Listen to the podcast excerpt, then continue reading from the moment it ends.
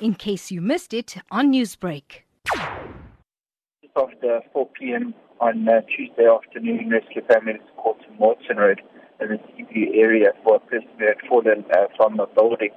On arrival, they found a man believed to be in his late 20s had fallen from the roof whilst uh, working on the roof.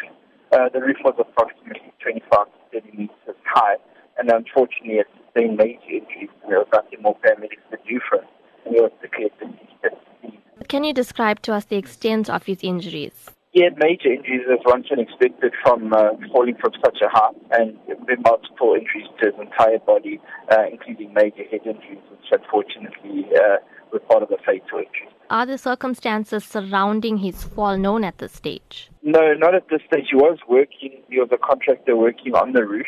However, SAPS were on scene and obviously the detectives came out to scene as well.